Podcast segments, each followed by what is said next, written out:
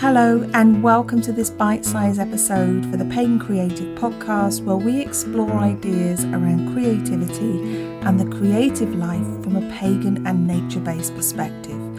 We release one of these short episodes each month to complement the full length episode, and each time I draw a tarot card and I reflect on it in relation to the themes we explored in that full length episode.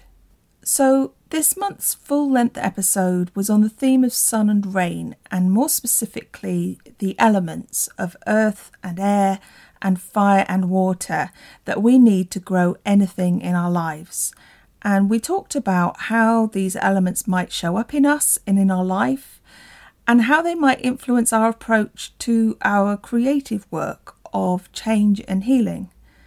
We talked about how perception can limit our sense of possibility and the need to distinguish between assumption and truth. And we also talked about the mother energy and the many ways that it might manifest in us to nurture our creative children into their full potential. Today, though, we are following on from that and I've drawn a tarot card to take that conversation forward. And that card is the Eight of Pentacles from the Minor Arcana within the tarot. And I use the Universal Waite deck. So this card shows a man in work clothes sitting at a bench carving a pentacle into a golden disc. And another sits at his feet, and six more lined up along the right hand vertical edge and Behind him in the distance is a building with a tower. So, as usual, I sat with the card and I meditated on it, stepping into the image in my mind. And in the meditation, the man got up from his bench and he came to greet me and he showed me the discs that he had been working on. And the first thing that I noticed was that each one was a little more accomplished, a little more well formed, a little more refined. And they represented stages of development. And he lined them up for me on the floor. And it was very clear to see the growth of his skill level through this ongoing practice. And he picked up each one in turn and seemed to express a kind of gratitude for each stage of this learning process he seemed to be saying that we learn and develop best when we are able to appreciate our efforts, the steps forward that we take, however small, however far, we still have to go with something. And that acknowledging what we learn at each stage of our journey will help us stay on that journey and keep going. It will give us resilience. And then he turned and he took me into an area that was not on the card image. Um, to the right of the card image, there was a workshop, and it seemed quite dark. This space was more for storage, um, not the visible work area outside. And he reached down under a bench to a box that was on the floor and he pulled it out and he showed me the contents. And it was full of tools tools that were not being used. And he pulled the box out into the light to the work area and he started to use them to make marks on pieces of wood. And he was experimenting, he was learning how to use new tools that he was not used to using and trying different things and looking at different effects and seeing what they would do. And sometimes he liked how his efforts turned out, sometimes he didn't. But eventually, he was able to use these new tools to enhance the pentacles that he had already carved, to create multiple, multiple variations by combining different tools. And he said, Don't be afraid to use all of the tools that you have available to you.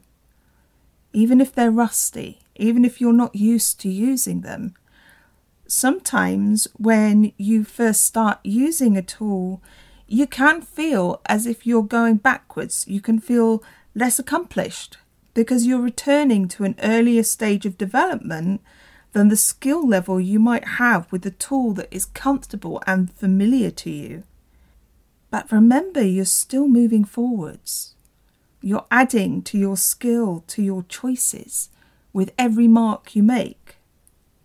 And to learn to use all the tools in our individual toolbox, we have to move backwards and forwards through every stage of growth and development again and again. And we have to learn to be as comfortable with being the beginner as we are with being the master.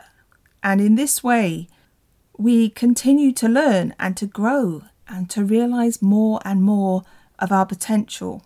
We gain more and more of the skills to express ourselves in the way that we truly wish to. And I really love this message because it takes us back to this idea that growth happens in stages and that the distance between one stage and the next is never as big as the distance between when we first begin something to where we want to reach. And if we can embrace each stage of the journey in creating something, whether that be an artwork or whether it's a work of personal change or even some kind of transformation in the world, if we see what we have learned, the accomplishment in each stage and not just the final destination, then we keep growing into our potential. And when we do become accomplished at something, perhaps we get really good, really skilled, and really comfortable expressing ourselves in a certain way when we master something. If we want to keep growing, if we don't want to stagnate, then we have to be willing to step back into the shoes of the beginner, to let go of our comfort zone and be ready to try something new. Maybe that will stand alone, or maybe it will make the thing we already do better, richer, more whole, more meaningful. But the more we can accept to move into whatever is needed for our continued growth, the more of our potential we can discover and fulfill. So, as usual, I do have some questions for you to consider if you choose to, uh, to make this content more relevant to you specifically and to your life. And you can use them as journaling prompts or discussion starters or just to reflect on internally, however you want. Um, but anyway, here they are. So, firstly, if there is something that you are working on at the moment, maybe some kind of project or skill, maybe some kind of internal work, can you see the stages of progress that you have moved through since you began this? Are you able to acknowledge and recognize the journey that you have moved through? And how do you feel when you look at it in that way. Secondly, what do you think might be in your box of unused tools? What skills and abilities do you have that you're not currently using?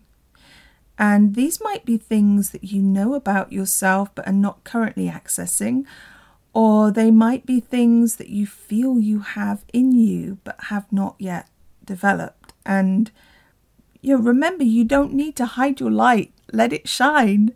All of these things are in us for a reason, and we can learn to express every part of us in a positive way. Thirdly, can you think of a time when you've needed to go back to the beginning with something in order to move forwards? And how did you feel about that? How do you feel about being a beginner in something? Is it a place where you feel comfortable or is it a place that you resist? And how do you think that learning to feel comfortable about being a beginner can help you to grow into your potential? Okay, so I'll leave you with those thoughts. This is what I have for you today. I hope that you found that useful as an additional insight into some of the themes we've been exploring, that maybe it's given you a little bit of inspiration or food for thought. As always, we love to hear from you. So if you do have any comments or feedback, or you'd like to share any of your own insights, then please do come visit us over on our Facebook page or group. And you can find us by searching Facebook for Pagan Creative. And if you know someone who you think would enjoy or benefit from this episode, then please do feel free to share the love. Otherwise, we hope you'll join us for our next full length episode, which will be part five of our nine part series on creativity through the stages of plant development, and where we'll be talking about flowers. But for now, thanks for listening and lots of love, lots of light and blessings going out to you. And until next time, bye for now.